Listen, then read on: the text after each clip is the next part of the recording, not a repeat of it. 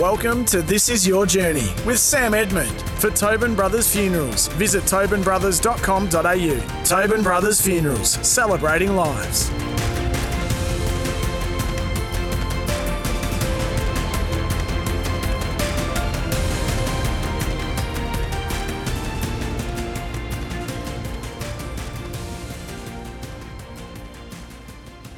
Everybody, and welcome once again to the show, brought to you by our friends at Tobin Brothers Funerals Celebrating Lives. Today, we're speaking to one of the most decorated cyclists Australia has ever produced. In fact, Simon Gerrans has a trophy cabinet the vast majority of the pro peloton would envy. A dual national champion and a five time winner of the Tour Down Under, the man known as Gerro has claimed fable classics like Milan San Remo, Liège Bastogne Liège, along with stage wins at all three Grand Tours the Tour de France, where he's worn the yellow jersey, the Giro d'Italia, and the Vuelta a España. And to think he found the sport by accident back in the day and back home on the family farm in Mansfield. Simon Gerrans, welcome and thanks a lot for your time. Hey, thank you, Sam. It's a it's a pleasure pleasure to be here and, and pleasure to chat. Now, where do we find you right now? Because in your old line of work, of course, as a pro cyclist, you'd be travelling the world, often living out of a suitcase, and you're almost as well travelled now with uh, no bike, essentially, a briefcase and probably a, a laptop for company, aren't you? Yeah, that's right. I think uh, if you wound the clock back a few years, I probably would have been freezing somewhere in France, racing Paris Nice or something like that. I, I, I, saw the images of the of the first stage kicking off overnight, and I was thinking, oh, I, I never used to enjoy that one. Um, starting Paris Nice up in the in the north uh, of France with uh, cold and windy conditions. But no, these days I'm back in Melbourne, based here now, living with my my wife and kids. But as you said, traveling a lot, uh, traveling a lot through some of the commentary work I'm doing with, with SBS, but also running a, a European based business called the Service Course, where we have a group of shops uh, spread out uh, over Europe, so in France, uh, Spain, and in the UK. So it's a cycling related business. We have retail shops, uh, we have cafes, and we have a travel business, as well as an online presence as well. So busy juggling plenty of balls at the moment. Um, and as you said, traveling a lot and but mostly without a bike these days. Yeah, I want to come back to the service course though because it's going absolutely gangbusters. But a massive, massive career. I mean, the long journey even to get there, the wild success that followed, the inevitable disappointment, of course, along the way, the frustration, the injuries. How do you look back on it all in retirement, Simon? I mean, if you are to summarise, is the cup full? You know, I look back and think back on my cycling career now, and it feels like a lifetime ago already. It's only been a few years since I stepped out of the professional peloton, but it feels like a movie that I watched on, on a flight. You know, it just it, it, it feels like I'm watching it from the outside, uh, yeah. looking back in. And initially, and I still get to the scenario where I might be at a bike race and, and someone will come up to me and go, Are you Simon Gerrans? And my automatic response is, Well, I used to be. Because it really feels like it was a then and, and now scenario because life is, is so different these days. But I definitely look back on my career fondly. I'm really proud of my achievements. Um, I had a couple of you know fantastic results that I'm that I'm really proud of. Had a couple of very near uh, big results too. Um, but that comes with it. You know, you win some and you lose some throughout. Almost like a, another life in a way. Then, so the big races. You know, you're living in in um, in Monaco, you're living in Andorra now. You're in Melbourne. There's four kids. There's work. Not that one's better than the other, but they are so different, aren't they? It must must, as you say, almost feel like another existence. And, and at times, I'm sure potentially initially a little bit hard to process such a such a drastic change in lifestyle? I'm probably still processing it, Sam, and I think that's something that a lot of professional athletes that's a transition that they go through from their professional career where they're purely focused and living a very self-centered life, as you will, because really your sole responsibility in life is is to to perform on on the sporting field, and then you you step out of that environment, you step into the big wild world where there's a whole bunch of expectations on you. Um, so yeah, there it is a very very big contrast. I'm just just thinking about it out loud, and we'll explore each step of your journey soon. But I'm forever struck speaking to people like you. The planets almost they have to align to get someone to where you got to. I mean, the right people at the right time, the door opening here and there your dedication, your hunger, the talent, obviously, and then obviously the luck on top of that. I don't want to get too deep here too early, but do you think you were almost destined to make it, or or was it like in in an athlete, athlete's term, almost like winning winning Powerball, or did you think you were meant to get there the whole way along? Uh, I don't know if I thought that when I once I found cycling that this is this is me, this is this is what I'm destined to do. Um, because I probably went through that whole phase of my career, even when I was at the very top of the sport, with absolute imposter syndrome. It's like, look at the people around me, look at the environment I'm in, think back to where I've come from. Should I be here the whole time? So I didn't. I never really felt like, oh, this is my destiny, and I've found cycling, and and this is my calling uh, by any stretch of the imagination. I really went through my career just taking it one step at a time, just setting my my goals and my objectives slightly bigger mm. um, at each pathway through the journey. You're a big goal setter, weren't you? Like uh, it's funny talking to people that, that, have lived your life or similar, men, women. Some are goal setters, and some just take it as it comes. But you were one to make a plan and to follow through on that plan, weren't you? Yeah, very much so. Uh, right from right from the start, whether it was a big goal was to to win the, the Mansfield Club race against six other participants, or it was you know planning to win a stage in the Tour de France and the preparation that goes into that. All the way through that whole journey, I was very very goal orientated, and funnily enough, reflecting back over my career, the hardest parts of of my sort of twenty year cycling career were those short periods of time where I didn't have a goal, where I was mm. rudderless. And mostly that was off the back of injury when you were injured and you didn't have your prognosis yet. You didn't know how long it was going to take to come back from injury. So you're really without a goal. Um, so yes, going back to your question, I was very, very goal focused. So you mentioned where you came from. So let's go back to that. You're raised in Mansfield. Your family has a farm up there, uh, country Victoria, obviously. The foot of Mount Buller in the high country, about 200 clicks from Melbourne. And young Simon was mad for motocross, though, wasn't he? Not cycling.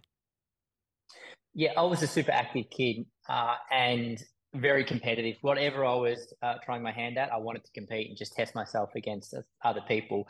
But my real passion growing up as a, as a country kid was riding motorbikes. I grew up on a on a cattle farm, so had biked around the farm and then got into some racing. Had some family members. My uncle raced uh, previously. My dad was into motorbikes, so that led me into racing motocross just at a regional level. And I was super passionate about it. I loved it. I wasn't overly talented at it. Um, managed to have a, a, couple of crashes as, as you do and injured my knee uh, doing that. And that going through rehab with my knee uh, introduced me to, to cycling. And, and that was really my segue into the sport. Was it a torn ACL at 15 and a full reconstruction? Have I got that right? And the age right? Yes, uh, well, at 15, you got the age right, but it wasn't just an ACL. I also did po- both the, the cruciate ligaments um, as well. So I tore three out of the four ligaments at 15 and for good measure went back 12 months later and tore the other one as well. So by the age of 16, I torn all four ligaments in my, uh, in my left knee. And after the second knee reconstruction, um, that's when the surgeon really sat me aside and, and said, listen, if you injure your knee once more, you're going to need a walking stick to get around. So that wasn't too appealing at, at 16 years of age. Um, and that was probably the, the shock I needed to to step away from the motorbikes and, and into cycling. Surely, if the doctor wasn't saying that, mum and dad were saying, "Now, Simon, come on, maybe it's time to try something else." Yeah, but your kids, you don't really take that much notice what your mum and dad say. You need to hear from someone else. A bit loose up there on the farms in Mansfield, mate, okay? All right, you're listening to This Is Your Journey. It's thanks to Tobin Brothers Funerals, a family-owned business since 1934. So as you just heard, Simon turns to cycling for his rehab, but it was his neighbour who seemed to go missing for months at a time every winter who would unlock his potential. That's up next. You're listening to This Is Your Journey with Sam Edmund. For Tobin Brothers Funerals, visit tobinbrothers.com.au. Tobin Brothers Funerals, celebrating lives. You're listening to This Is Your Journey with Sam Edmund. For Tobin Brothers Funerals, visit tobinbrothers.com.au. Tobin Brothers Funerals, celebrating lives. Hello, it's great to have your company here on This Is Your Journey. It's made possible by Tobin Brothers Funerals Celebrating Lives, and we're chatting to champion Australian cyclist and seven time Grand Tour stage winner Simon Gerrans. So, Simon, you're out on the streets around Mansfield on the pushy to get the knee going again, correct? This is your, this is your rehab, this is what you've been prescribed. So, even at this point, were you still clinging to some sort of hope that you're going to get back on the on the motocross and have at it? No, actually, at that point in time, once uh, I'd gone through the, the process of the second knee reconstruction, I was starting my my rehab mostly on a bike, and that rehab started with quite literally five minutes a day on a on an exercise bike, and that was just to get my knee moving again. And I remember I had to have my seat up really high because I didn't have the flexibility in my knee to get across the top of the pedal stroke. That's how basic it was when I first started. But the pipe dream of being a, a motocross rider that had that had gone by that point in time I, would sold up everything. I got rid of the motorbike. I got rid of all the gear, so right. the temptations was no longer there. Okay. Now, someone took an interest in your change of uh, bike, though, didn't they? Now, neighbours aren't overly close in that part of the world, but the neighbouring farm to yours uh, was owned by a bloke who was a family friend, I think. He, would run cattle for you, I think, on, on his land from time to time. But he, as I touched on, he disappeared for months on end. I think you've described this in the past. He'd go missing and he'd come back with this amazingly good, deep suntan. Now, who who was he? Yeah, that's right. So I was very fortunate that a family friend, as you mentioned, was Phil Anderson. And Phil Anderson, I had no appreciation at the time of what he was achieving and the pathway that he was creating for Australian cyclists in Europe. But he was the pioneer of, of Australian cycling and and really dominating on the world stage. And for me, he was just, you know, like you said, Phil, the guy had the farm next door. Yeah. My dad used to lease his his property to run a few of our, our cattle on. Um, and he was just a, a, family friend. He used to come over for barbecues uh, and whatnot every summer that he was back in Australia. And when he could see that I was taking an interest in cycling and using cycling for rehab, um, at about that point in time, he was retiring from his professional racing career and completing his coaching levels. And as a part of one of his coaching levels, he needed to write a program for another cyclist. So he offered to write that program for me. So quite literally, from rehab, starting with not much more than five minutes a day, I had Australia's greatest ever cyclist at the time writing a training program for me to get into the sport. And then also another thing that Phil was doing, he was hosting uh, Australian-based training camps where he was inviting people you could pay to come along and, and spend a week uh, training with Phil. And he was hosting one of those camps at a place called Pinnacle Valley, which is at the base of Mount Buller.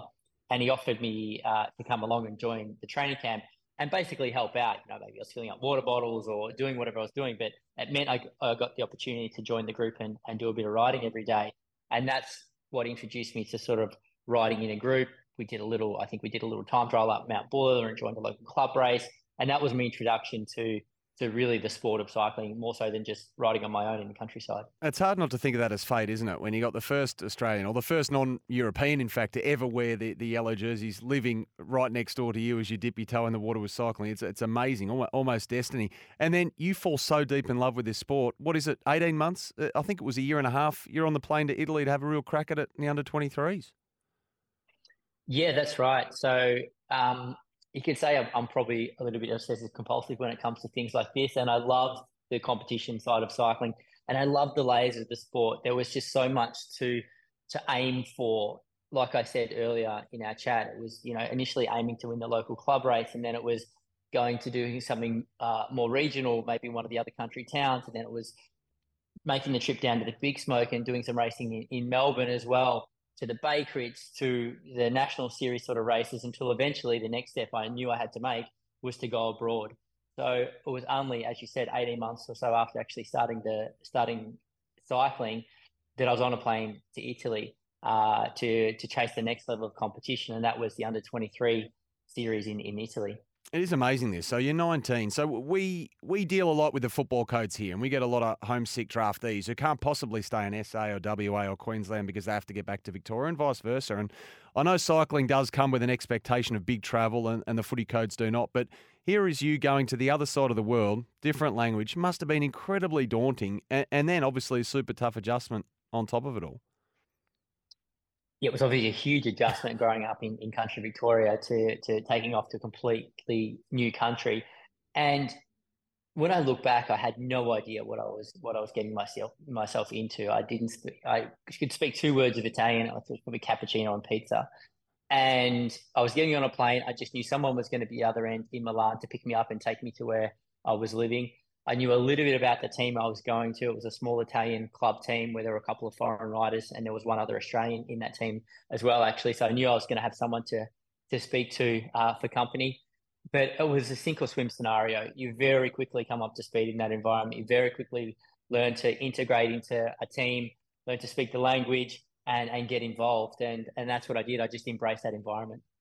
And here's the thing about what is largely an individual sport. So, yeah, you're in an under 23 team, a bit of a share house arrangement probably, but if you want to communicate at the dinner table, then then you have to learn. And and out on the bike, there's so much self discipline needed, isn't there? Even even at that age. So not like a footballer where they know if you're not turning up to the club on training days. It's largely it would have been largely on you, I'd imagine, even at this time to be self driven and, and to put the work in yourself.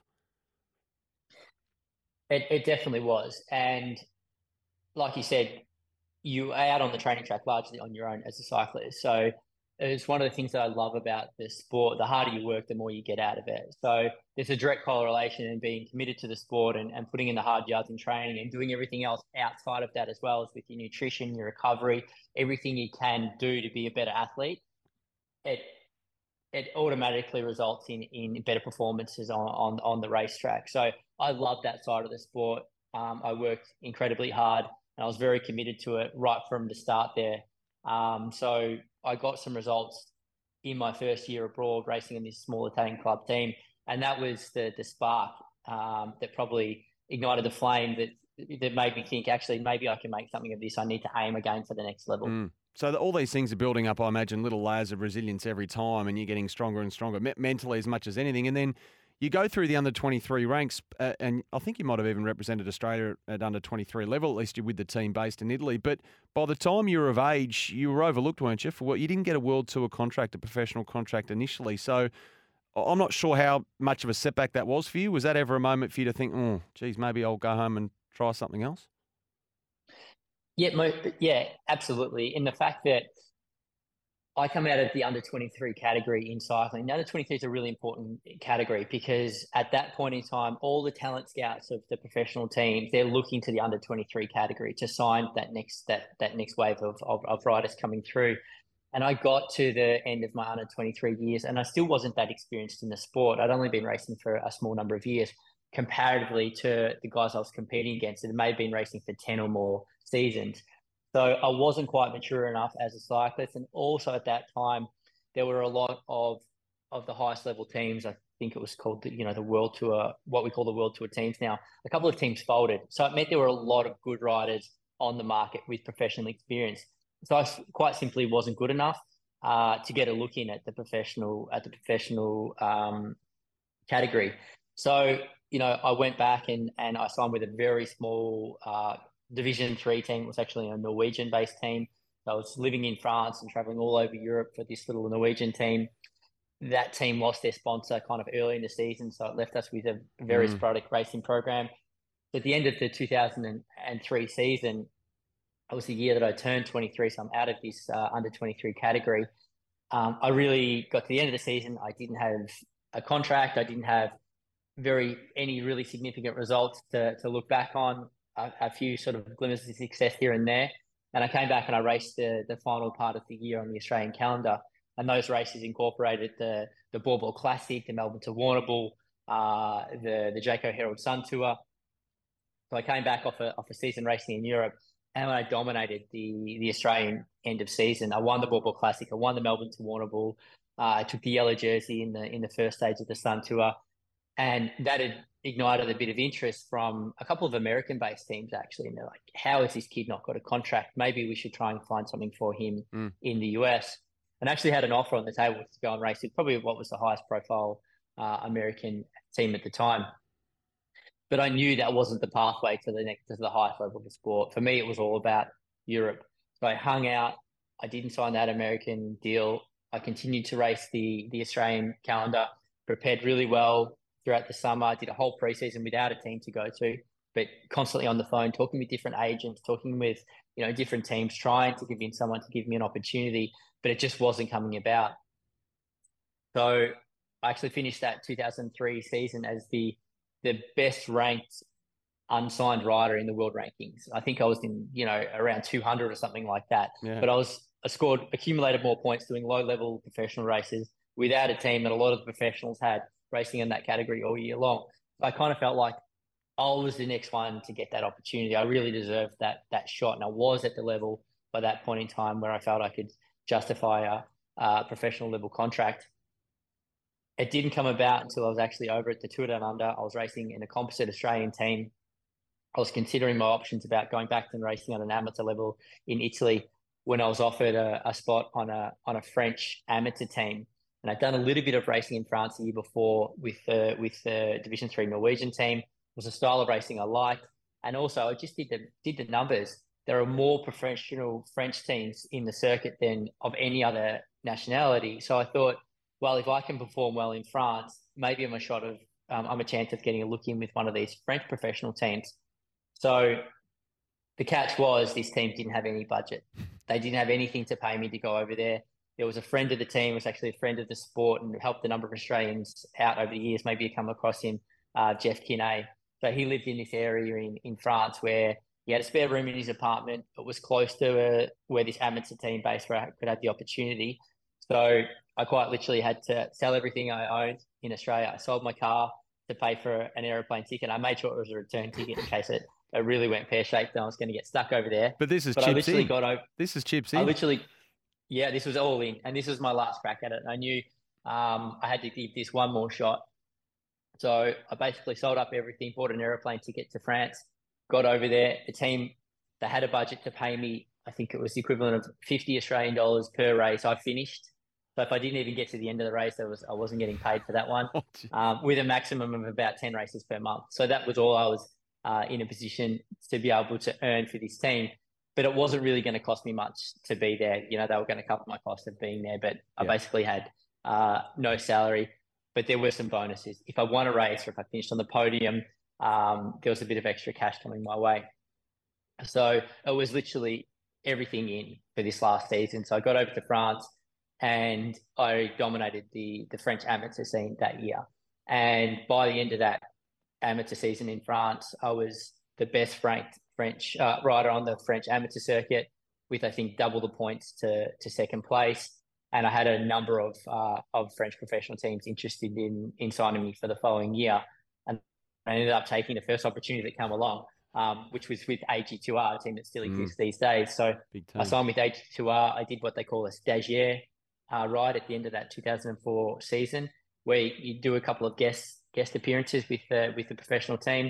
They liked what they saw. They offered me a contract, and by 2005, I was racing the professional peloton and lining up in the Tour de France. That is absolutely amazing, isn't it? Like you'd finally made it, and yet, really, in the grand scheme of things, you'd done two fifths of bugger all. It shows you how hard it was to actually get there. It's just incredible. So, as you heard it, months after liquidating everything to get on the flight back to Europe, one last shot, Simon Gerrans is racing at the Tour de France. The next chapter of Simon's incredible career is up next on This Is Your Journey, thanks to Tobin Brothers Funerals, celebrating lives.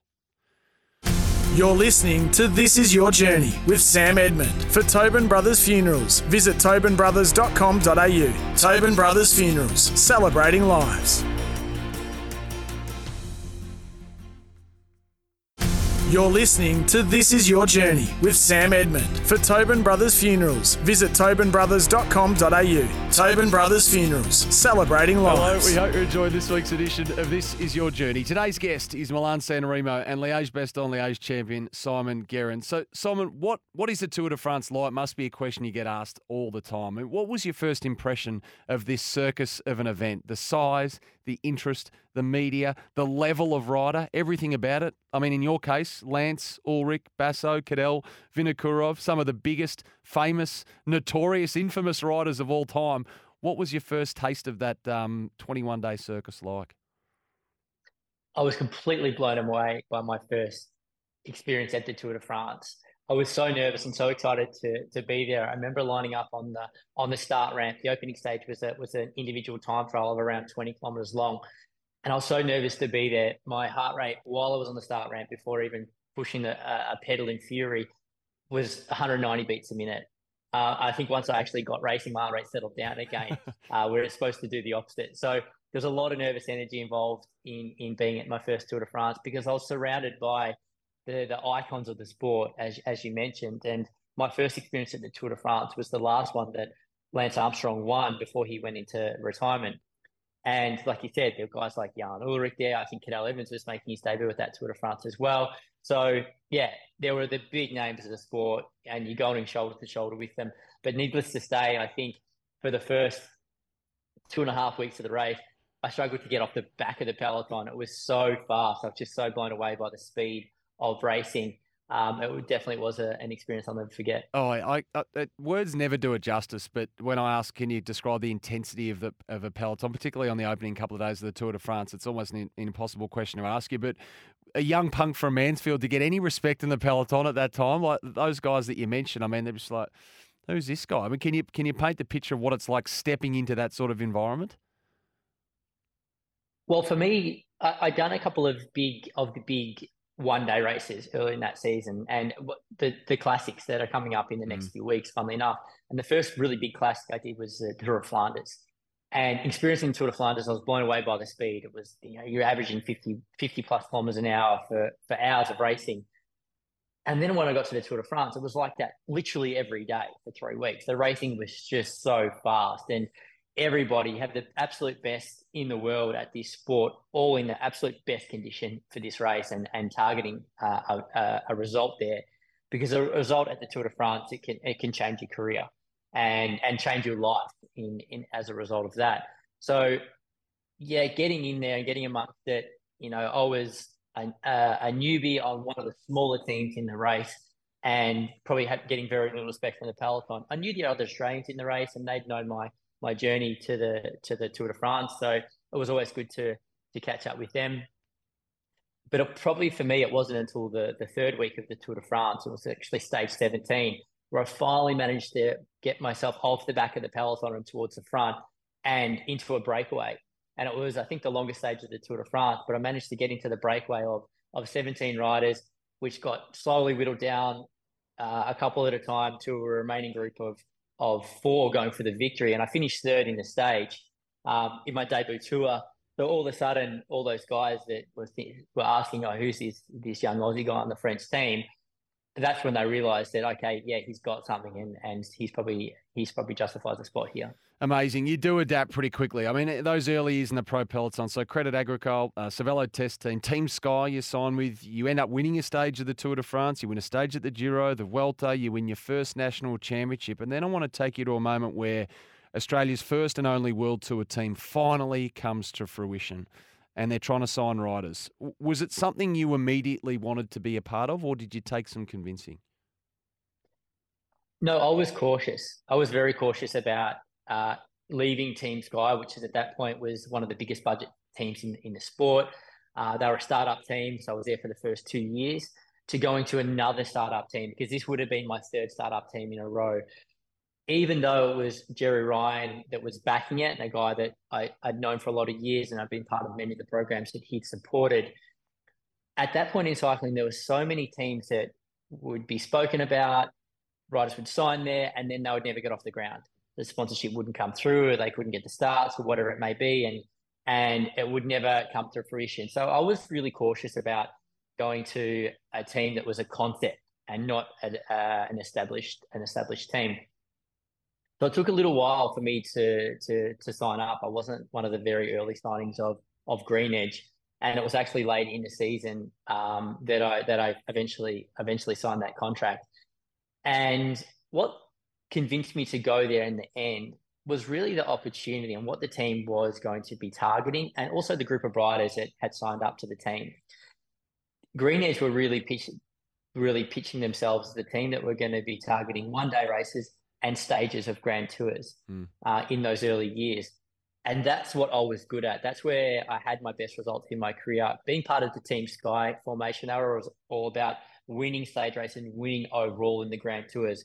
And I could be a, a valuable team member in that environment, but that's not really what my calling was. That's not really what I was good at. So I eventually decided to to join Green Edge. And once I got in that environment, I realized it was something pretty unique. The culture that was being created by the group of riders that was there was something I'd never been a part of before at any other teams. So it was a unique environment and one that worked out really well for me because I really relished the opportunity of racing with a group of guys that I would call my mates, you know, on and off the bike. And being at that point in my career where I was mature enough, I was experienced enough and ready to go for those big wins. Yeah, it coincided perfectly with a golden time in your career. Your early 30s, you signed for Orica Green Edge. Let's go straight to Milan San Remo, one of the, the biggest races in the in the world, and funnily enough, coming up in, in a couple of weeks' time. You're coming to the line with Fabian Cancellara and the Shark Vincenzo Nibali. You've got time to think about how this is going to play out in a three-up sprint. Uh, what are you thinking in the last couple of Ks of this particular race? Sam, you're not thinking at all. You're reacting. And at that point in time, when the chips are down and you're racing for, you know, what would be the one of the biggest results of, of my career, you're not contemplating what if I do this, what if I do that, what if he does this, what if he does that. You're quite simply reacting, and that's where the thousands upon eh, thousands of hours you work to to put yourself in this scenario and put yourself in these finishes. That really pays off because you cannot contemplate for too long. You cannot afford to even think about what's going to happen because the moment will pass. So at that point in time, coming into the finish of a, a 300 kilometer bike race with two of the absolute icons of the sport, I was the out and out underdog. No one would have put me in with a with a shot of winning that race. Um, but I knew the opportunity was there and I knew I had the legs to do it. So I was able to pull it off. Jeez, and doesn't it put Green Edge on the map as well? It was a magnificent, uh, magnificent afternoon on the Italian coastline. I want to go forward to the 2013 Tour de France. It was magical, the centenary edition. You win Green Edge's first tour stage on stage three. You you didn't celebrate, but you got Peter Sagan on the line. Did you know you had him on the line? No, I wasn't sure, and I realised sort of how important you know that was and how hard the team had been working towards that that Tour de France stage victory. It was the, it was the objective of the team to win a stage of the tour. Yeah, we went very close on a couple of occasions with Matt Goss in in 2012. Uh, and then in, in, in 2013, there was a stage that I'd earmarked quite early on. We'd gone down there and we've done some reconnaissance. So we'd ridden the parcours. We knew exactly what we were in for. Um, we planned it meticulously how we were going to go about the stage. And I got a, uh, a textbook lead out by, by Daryl Impey and I managed to sort of launch my sprint at the right time and hold off a very fast finishing Peter Sagan.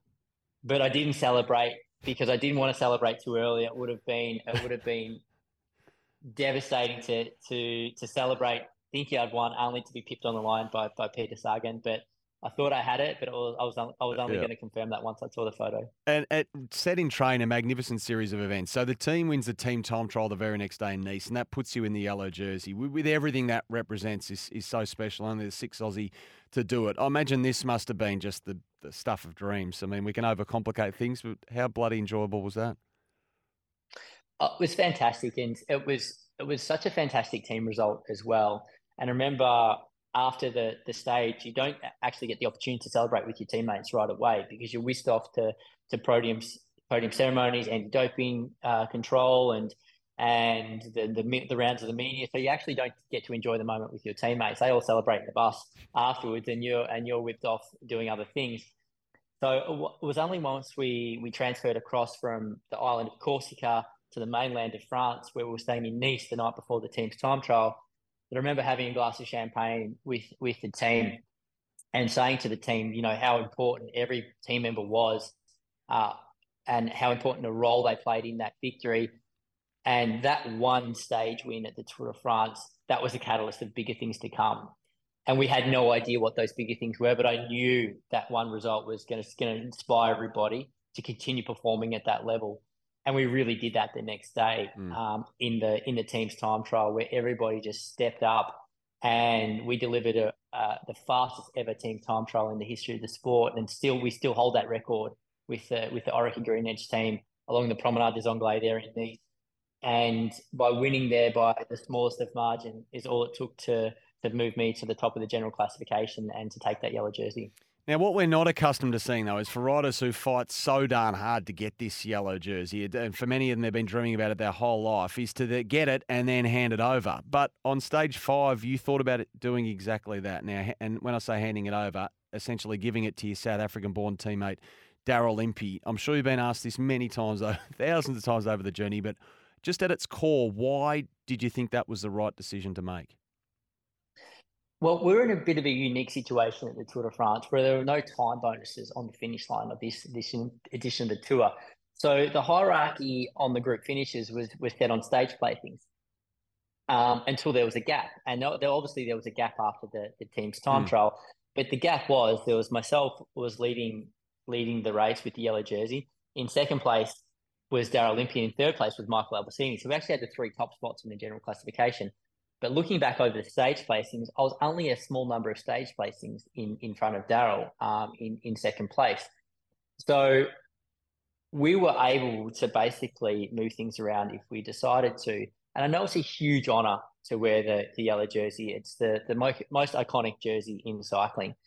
And racing stage five at the Tour de France, I was riding along thinking how unique this is and how much of an honour this is. Yet in second place was one of my best mates and a guy that was instrumental in me taking that yellow jersey and, and really helping me finish the, the job off to, to take the lead. So I thought, theoretically, there's no way I'm taking this jersey all the way to Paris. You know, I'm not going to win the Tour de France overall. Mm. Come the big mountains, I'm, I'm seriously outgunned in the big mountains by the pure climbers and the GC specialists.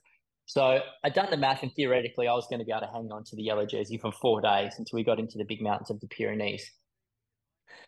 So I thought, rather than hang on to this jersey for four days and and really relish every moment of this jersey, and you know, arguably I could have done so, I thought I'm in a position here to change the life of, of one of my teammates and give him the opportunity to to wear the yellow jersey as well. Because for me, it wasn't going to change. If I wore it for two days or four days, once you're a yellow jersey wearer, you're always well yeah, uh, aware of the yellow jersey. So riding along on stage five, this is all going through my mind within the stage. So I actually said to Daryl during during the stage, "Hey, listen, mate, I'll hang on to the jersey today. I'll finish up the front. Tomorrow, I'll drop back. Uh, you finish in front of me by the seven places that you need, and you can take the yellow jersey from then on uh, for the next couple of days." And I said that to him, and I got silence back. And he, he didn't quite comprehend what I was explaining to him. And, and I don't know if he thought, thought through whether that was going to be possible or not, but I'd obviously planned it all. And he was so blown away by that opportunity. Like he couldn't, he's like, Are you sure? I said, Yeah, yeah, absolutely. Let's let's do this. And he's like, All right, all right, okay, let's do it, let's do it. And then in the hectic environment of, of racing a Tour de France stage in the crosswind or whatnot, there was a touch of wheels in the front. Next thing he's sliding down the road and he'd fallen off. So needless to say, Daryl bounced when he hit the bitumen. He got up so quick and got back going again. He was in the bunch in no time. He was obviously wasn't hurt, but he got back up there and we managed to to get through that, get to the end of the stage. I hung on to the yellow jersey after that stage, and it was actually again after the stage you presented with a new yellow jersey, and I was going through the the media rounds and the podium protocol and anti-doping and all that stuff again. I was actually in a in a team car on our way back to the hotel. All my teammates were long gone. And I was in a team car with uh, Neil Stephens, who was a director of the team. I think the race doctor was there with us as well. A guy named Peter Barnes is from Adelaide. And Dan Jones, who we all know and love, who was the uh, our videographer, our guy who, who was producing the backstage pass at, at the time. And I said, guys, uh, just letting you know, tomorrow I'm going to give the yellow jersey to Daryl.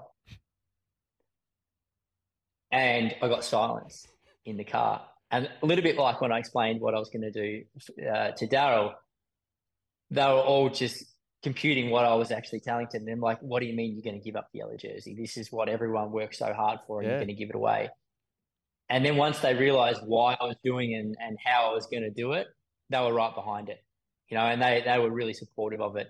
And I think by doing that, it just really highlighted the the culture that we had amongst the, the, the group of riders within the team. And sometimes I think the team management were a little bit slow to pick up on that, but we had a really special group of guys within that team, and that's the sort of stuff. I don't know if they were all prepared to do that sort of thing for each other, but that's something that I was definitely prepared to do for, for some of the guys that were there to support me. I love it that you just didn't waver for a second, even when you were just getting stuck. blank looks uh, that was the first response. Oh, was it unprecedented? It ever, are you aware that ever taken place before? I don't think it had. It was only I probably didn't realize the the significance of what I was doing or how how it was unprecedented until I'd done it.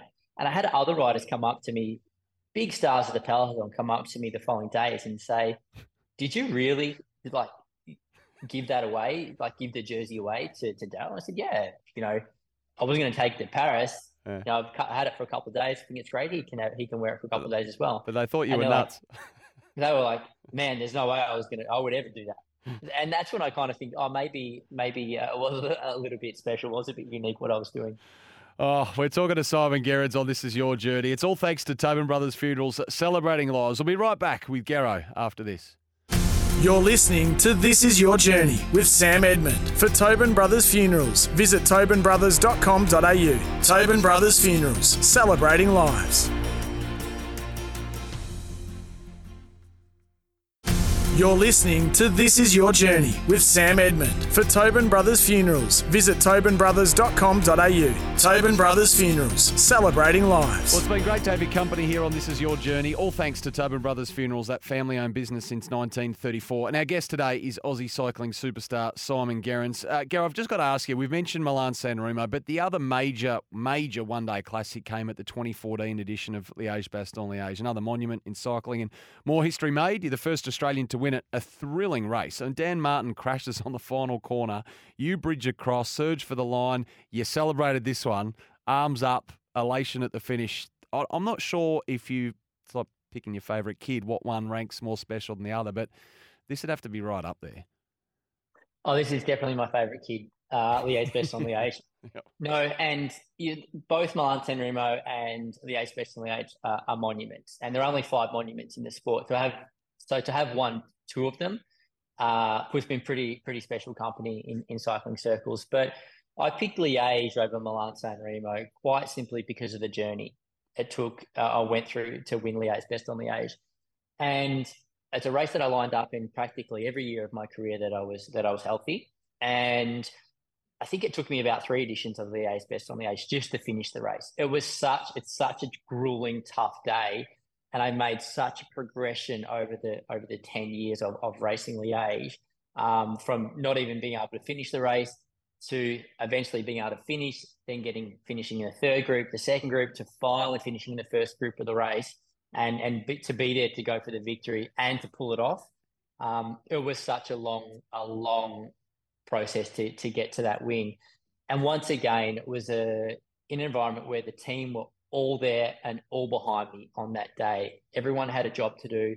Everyone really stepped up on the day to give me the best shot of winning the race. So for me, that was the, the most special victory um, of all, all my wins. Physical strength, mental strength. I mean, all elite sports require them, and, and, none more than your old professional. You clearly had the talent, or you had the talent and you're able to absolutely squeeze the lemon dry to get the most out of your talent. But what about your mental strength and also your racecraft? W- were they the two big things that you think maybe carried the whip hand when it came to these results? Was that what got you over the hump in the big races when the margins are just so small? racecraft was definitely a big part of it. And I was very analytical when it came to my racing. Um, I would always review, assess, and and not take notes, but you know, mentally take a lot of notes from the environment that I was in or the situation I was in and what I did right, what I did wrong, how I could do it better next time if I ever come into that situation again. And the same similar situations do come up time and time again in cycling. Never identical, but similar. Um, so racecraft was definitely a part of it. I was always able to put myself in a position. If I was finishing in the front, I knew I was in a shot, in with a shot of, of winning winning the race. The mental side of things is a tough one because a lot of these races, like Milan San Remo, it's a seven hour race. So to stay mentally on and and so in so in tune with what's going on for that mm. period of time is mentally very taxing. But I think one of my biggest attributes of the sport um, was my commitment to it and the fact that I would, as you said, I'd wring every last little bit of talent I had out to get those big results because I didn't see myself as the biggest talent in the peloton. I definitely didn't have the biggest engine. I wasn't the fastest finisher.